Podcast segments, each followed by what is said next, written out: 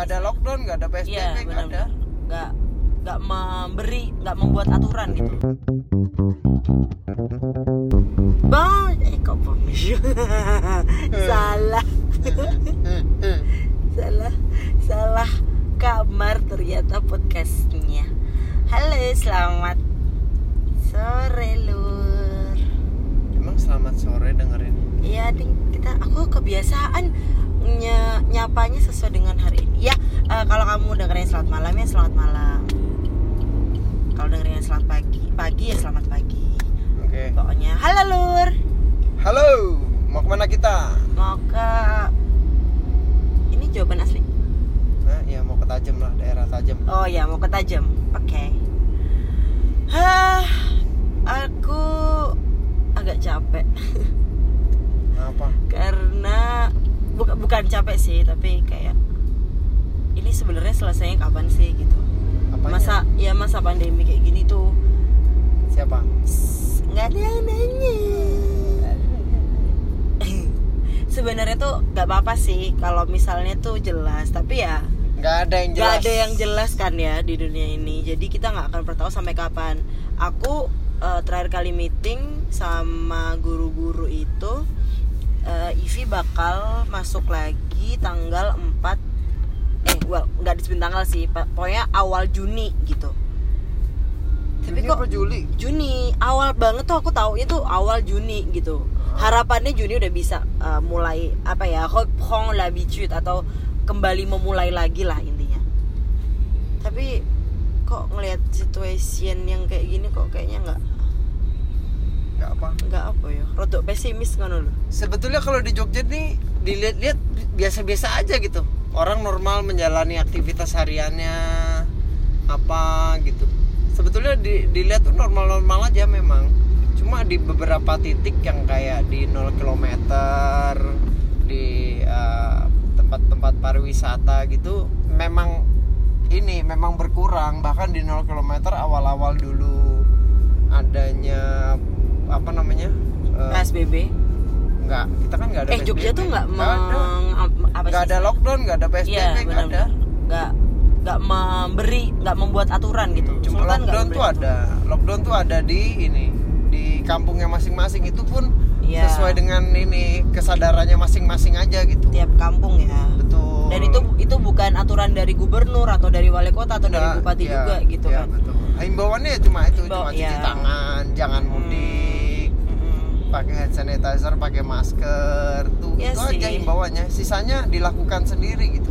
Bahkan mall buka aja eh, Jogja tuh Sepi sih? Iya. Eh, iya. Tapi wajar sih kalau mall buka Jogja sepi soalnya pendapatan utamanya mall kan dari pendatang-pendatang yang Iya. datang ke Jogja. betul betul Orang Jogja nggak segitunya juga gitu. ya betul Kita mall lebih tuh sederhana. Uh-uh. mall tuh bukan tempat untuk refreshing di Jogja ya nggak sih Betul. mall tuh cuman buat ya kalau misalkan mau beli barang cari di Bringharjo atau cari di Progo nggak ada ya ke mall mungkin atau untuk beberapa barang tertentu yang emang nggak ada di tempat lain ya ke mall Betul. gitu aku pun juga bukan tipe orang yang suka ke mall sih sebenarnya aku kalau kalau ke mall misalnya nggak pernah ada di pikiranku eh jalan yuk ke Hartono gitu atau eh ke Amplas gitu. itu kayak kok nggak pernah kayak pun kalau pernah kayak satu banding 100 kali gitu dalam setahun Iya, iya benar-benar. kamu gitu juga nggak Iya, nggak begitu suka ke mall juga. Ya ada ada perlunya dulu. ya Katakanlah eh, ngelihat ada Converse nih yang baru gitu. Keluarnya di Amplas, ya udah kita lihat doang. Lihat Belum aja. tentu beli gitu. Banyakan nggak belinya Iya, sih. Banyakan nggak belinya. nggak apa-apa kalau menurutku mah tiap orang kan punya apa prioritasnya masing-masing ya. Eh ngomong balik lagi ke apa istilahnya ke pandemi gitu. Oke. kan aku tadi bilang aku tuh sempat agak risau sebenarnya. Itu selesainya kapan gitu. Risau sama gusar tuh sama nggak artinya? walah aku guru bahasa Prancis bukan guru bahasa Indonesia. Kamu nanya sama aku. Aku telepon bapakku sih Bob. Sing guru bahasa Indonesia jadi ya sempat agak-agak ketar-ketir ngono loh istilah itu kayak ini selesai kapan ya? Kayak sebenarnya ada sedikit kekhawatiran wah bakalan ini nggak sih? Bakalan ada nggak sih yang mau kursus atau yang mau belajar bahasa Prancis kalau misalkan nanti ini nggak balik-balik gitu? Cuman di sisi lain aku juga semacam eh, merasa positif vibes aja gitu kayak positive thinking wah ini kalau selamanya kita bakal kayak gini sebenarnya bakal enak sih. Sangat kerasa banget fleksibelnya cuman ya itu harus mengorbankan dalam tanda kutip uang untuk pasang wifi ya gitu. Mm-mm. karena kalau Yang masa-masa laris- yang laris itu ya usaha yang laris. Ya. Data. Fiber optic data. Ya itu. Jadi sempat agak ketertarikan ini selesai kapan gitu. Tapi di sisi lain juga penasaran juga kira-kira nanti kalau udah kembali normal nih kembali normal tuh dalam artian semua apa ya semua sektor atau semua domain itu kembali lagi beraktivitas seperti semula itu gimana ya? Ya ya buka gitu. Ya disebut sebagai new normal gitu. Bukan itu sih. Kalau menurutku new normal itu lebih ke kebiasaan yang baru yang akan dilakukan di tengah pandemi yang entah berakhir atau tidak aku yakin sih nggak berakhir. Tapi ya ada adanya the new normal itu gitu. Semua usaha tetap buka Oke. tapi prosedur kesehatannya eh, jauh lebih ketat gitu. Misalnya disediakan apa wastafel untuk cuci tangan atau harus punya masker. Mungkin sekarang bahkan ada meme-meme di Twitter tuh yang eh, apa namanya yang bilang kalau nanti bingkisan apa bingkisan ya? Kalau yang mau nikah terus dikasih apa gitu Dam- souvenir. Souvenir lah souvenir nih aduh bapak belum pernah nikah sih ya jadi nggak tahu. ntar nikah juga nggak ada kayak gitu nggak nggak akan nggak akan. Itu uh, berbentuk masker atau hand sanitizer atau hal-hal yang lain yang sekarang dibutuhkan. Jadi sebenarnya mungkin aja ada cewek yang lagi deketin eh sorry kebalik cowok tapi nggak apa-apa sih Nggak cewek apa-apa, yang lagi deketin iya. cowok gitu uh-uh. yang ceweknya pakai antis yang cowoknya pakai Detol. ceweknya ilfil gara-gara cowoknya pakai detol itu ada aja loh Ih, itu kamu bikin bikin nggak? Nggak baca itu baca di serius Twitter. Iya, ada. serius ada Ada meme-nya itu. oh meme. my god eh tapi berarti balik lagi new normal itu sebenarnya udah ada maksudnya Ya, udah udah kita, jalani. lakukan udah Kalau kita di jalani Jogja sih aku aku merasa ini udah berjalan seperti biasanya. Hmm. Jalan jalan di jalan pun rame-rame aja gitu apalagi Hmm. jam berangkat kerja dan pulang kerja tapi memang beberapa kantor akhirnya mengambil keputusan untuk uh, work from home gitu yang bisa dikerjakan di rumah ya dengan internet ya udah dikerjakan di rumah Ya. dengan internet silakan ke kantor kalau memang ada perlu atau Ya. harus ada yang dikerjakan di kantor gitu ya uh-uh. sesimpel itu sih sekarang jadi Tapi- lebih enak aja tapi, tapi kamu sadar nggak sih eh, waktu awal-awal si pandemi ini mulai booming di Indonesia khususnya di Jogja Hmm. itu Jogja sempat yang sepi banget loh ya aku sempat. aku ngerasa luar biasa banget perubahan yang ya nggak pernah apa perubahan yang benar-benar ada dan itu nggak pernah aku lihat sebelumnya selama aku hidup di Jogja gitu ya yang eh, apa sih kayak sederhana jalan Gejayan gitu daerah rumahku kan daerah utara jalan Gejayan tuh seluang itu seselo itu dan seenak itu gitu apalagi kayak Jogja tahun 2007 Nah, kayak Jogja zaman aku masih SD, masih TK, dianterin sama kakakku berangkat ke sekolah gitu atau sama ibu ke sekolah. Itu kayak gitu jalanannya tuh. Yang ring road tuh masih banyak tanaman-tanaman. Ya, yang paling kelihatan ya di Tugu Jogja sendiri sama 0 km tuh benar-benar sepi pi. Biasanya Nah, tuh itu- setiap malam tuh orang pada foto di Tugu, Nongkrong gitu ya. Tugu, nongkrong di Tugu, ngambil foto di Tugu atau nongkrong di 0 km, ngambil Oke. foto BNI dan lain-lain itu hilang ketika apa Pandemi. namanya eh, mulai meningkat angka apa namanya? angka terjangkitnya Covid di ODP. Indonesia gitu, ODP. ODP, PDP. mulai meningkat Hmm. itu Ya itu benar-benar sepi pi. aku karena nggak pernah lewat, nggak pernah bocahnya kurang dolan sih sebenarnya. Nggak pernah ke selatan yang segitu banget sih. Jadi aku nggak pernah tahu Tugu ya. Tapi emang segitu sepinya ya, terasa ya. rasa Ya itulah. Nah Ya, sepi persiapan sampai, sampai sampai usaha juga sepi juga ikutan sepi Nah, iya. Dah, lalu ini sebenarnya kita jelunturungannya ngomongin apa sih?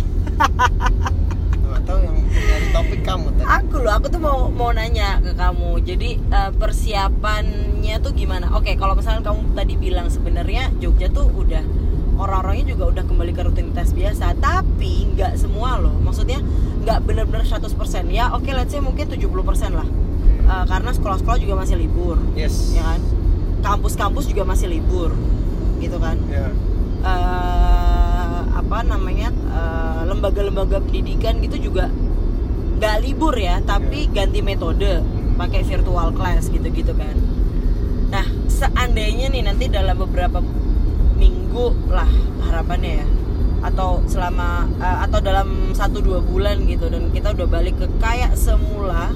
Apalagi di awal bulan Juni ya? Ah, ah, ini awal bulan Juni. Harusnya banyak perubahan sih. Nah, ya itu, itu ah, itu gimana tuh prepare-nya entah dari mental, fisik, psikis tuh gimana kalau menurutmu untuk menghadapi itu gitu loh. Meskipun kamu tadi bilang kamu udah menjalani itu, cuman kan pasti tetap nanti akan jadi akan akan ada perbedaan karena eh, ini pemerintah udah udah ngegol apa ngegongin ini belum sih?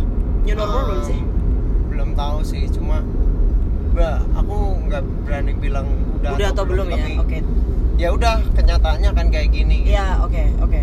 Aku kita aku jalanin baca dulu ini. Ya siapa tahu virusnya masih ditemukan 18 bulan lagi loh. Nah itu makanya. Aku aku sih baca eh, waktu itu salah satu eh, media eh, apa namanya kantor berita gitulah yang dia ngasih tahu bahwa eh, beberapa jadi new normal itu dibagi ke dalam beberapa Fase. step atau fase gitu. Dan sekarang nu sekarang nu sekarang nih kita lagi ada di fase kedua. Ya nggak sih? Nggak tahu. Iya, jadi bulan Juni tuh kayak eh, mulai eh, ada yang buka kecil-kecil, yang yang maksudnya yang usaha-usaha kecil tuh belum mulai buka, tapi dan eh, masih ada beberapa yang masih libur, tapi nanti pada akhirnya eh, di beberapa bulan kemudian sampai bulan Agustus, kalau nggak salah itu nanti baru benar-benar Agustus, September, Oktober gitu-gitu, itu mulai-mulai yang benar semua kembali ke rutinitas biasa, entah ditemukan atau tidaknya vaksin. Well, alasannya bukan ditemukan atau tidaknya vaksin sih, sambil kita menunggu gitu ya. menunggu mati pelan-pelan atau bergerak tapi kena virus mending bergerak tapi kena virus bisa Iya sembuh sih. kok Iya makanya. Ya sebenarnya nggak nggak jumawa juga sih, cuman aku sih pribadi percaya sama herd community, herd immunity, herd community. Aku percaya sama herd immunity sih. ya itu justru Ya, itu kita sih. harus selalu minum bon-bon dan lain-lain Ya, pon-pon. Hidup sehat dan lain-lain pon-pon belum habis tadi. belum kamu minum bahkan Udah, udah belum Oh, oh. ya udah. Ya kayak gitu, Lur. Jadi persiapanmu apa nih? persiapanku Heeh. ya, masker Oke, terus pasti hand sanitizer pasti di tas selalu ada di tas ada di rumah ada terus apa lagi ya di tempat kamu kerja. Sabun pemilihan sabun tuh aku berganti. Aku Yang sekarang awalnya- pakai yang benar-benar uh, dianjurkan oleh dokter gitu dan kesehatan gitu lah. Ya aku pakai sabun detol gitu sekarang. Oke. Terus yang tadinya sabunnya apa sih tadinya? Lupa gue sabunnya apa. Tadinya kamu pakai life boy. Eh enggak. Enggak bukan. Kamu mau pakai detol mulu. Iya Iya. enggak enggak juga sih. Oke. Ya pokoknya aku berganti merek sabun itu. Terus kayaknya sama-sama aja sih Hmm.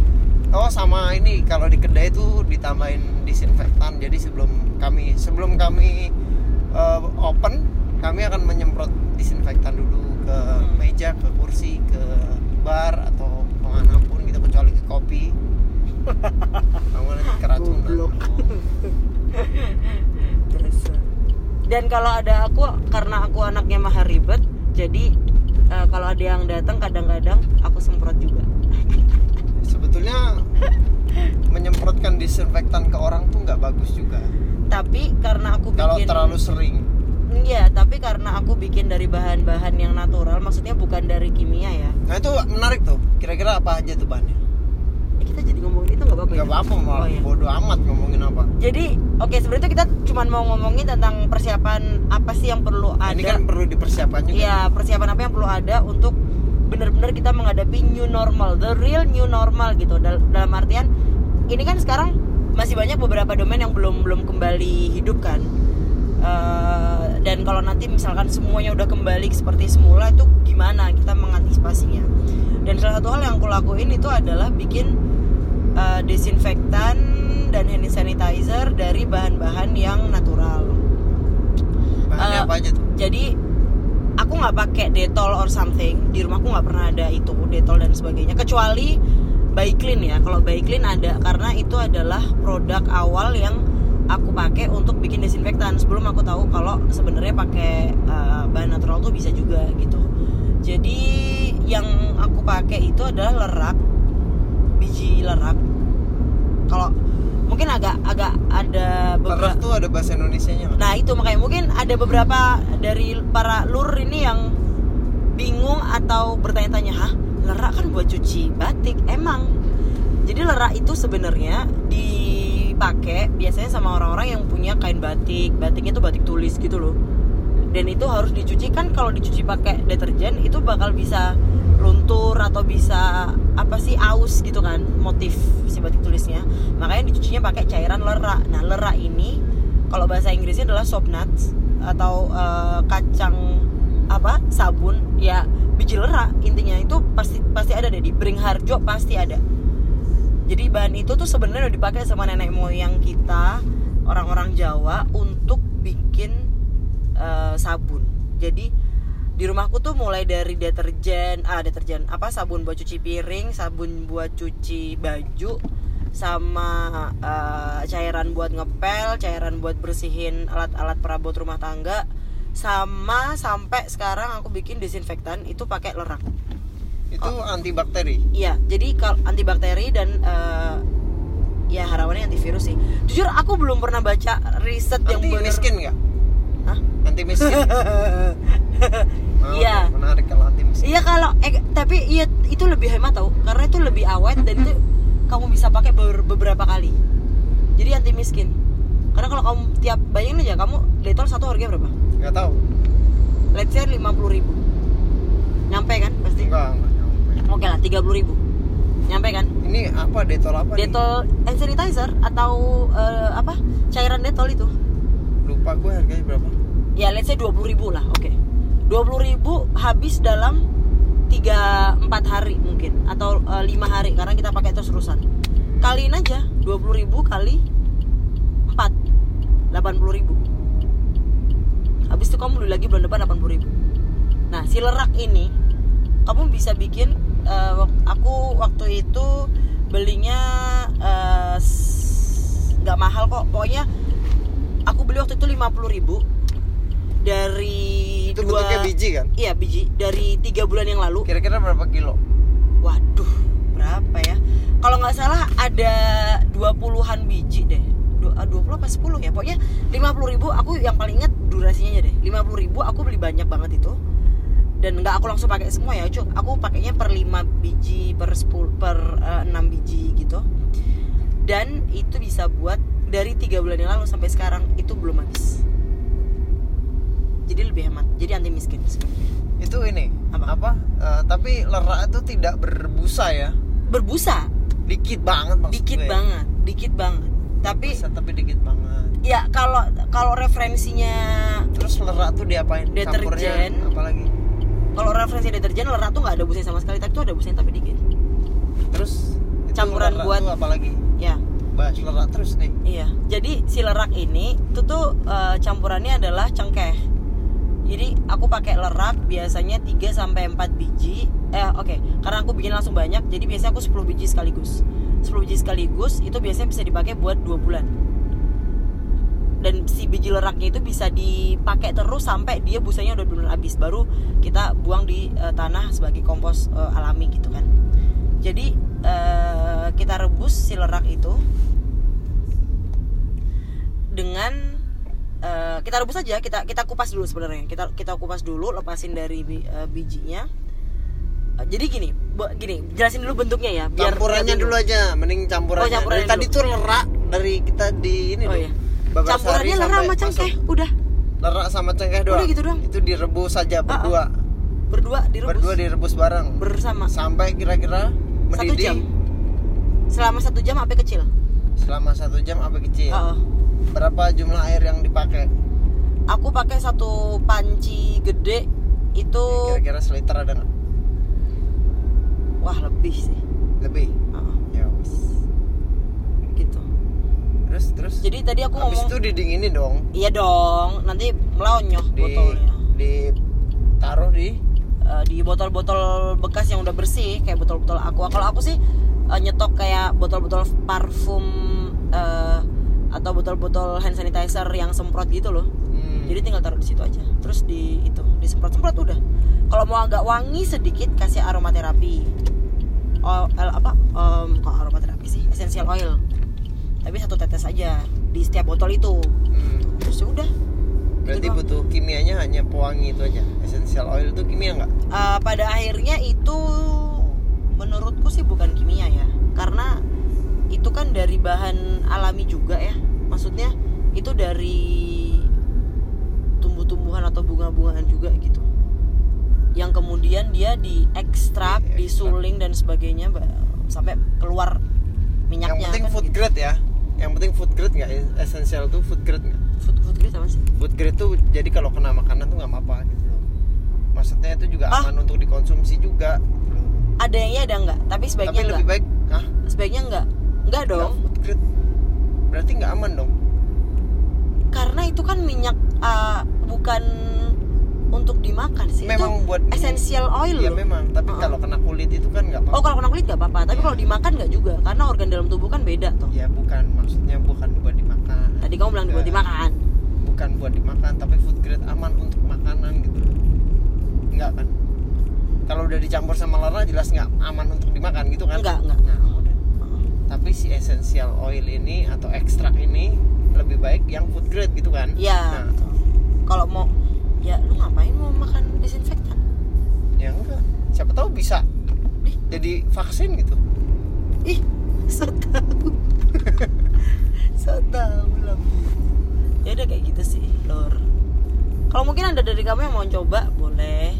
Monggo. Nah pokoknya eh, para sedulur sebaiknya mencari berbagai alternatif untuk pengamanan pribadi lah Ya. pertama itu dulu lah minimal itu amankan dirimu baru amankan orang lain Sip. Ingat lah kalau misalkan naik pesawat tuh, ya kan? Kalau utamakan dirimu dulu ya tekanan udara menurun, eh, ta- apa namanya eh, alat bantu nafas itu apa namanya sih? Yang masker masker, nah, masker oksigen keluar, pakai dulu masker baru nolong, nolong orang lain.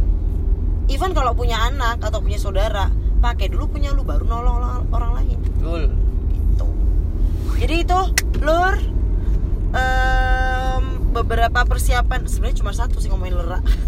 panjang banget ngomongin lera Yo, eh, ya, jadi intinya persiapannya itulah. Persiapannya adalah bikin desinfektan sendiri, bikin hand sanitizer sendiri.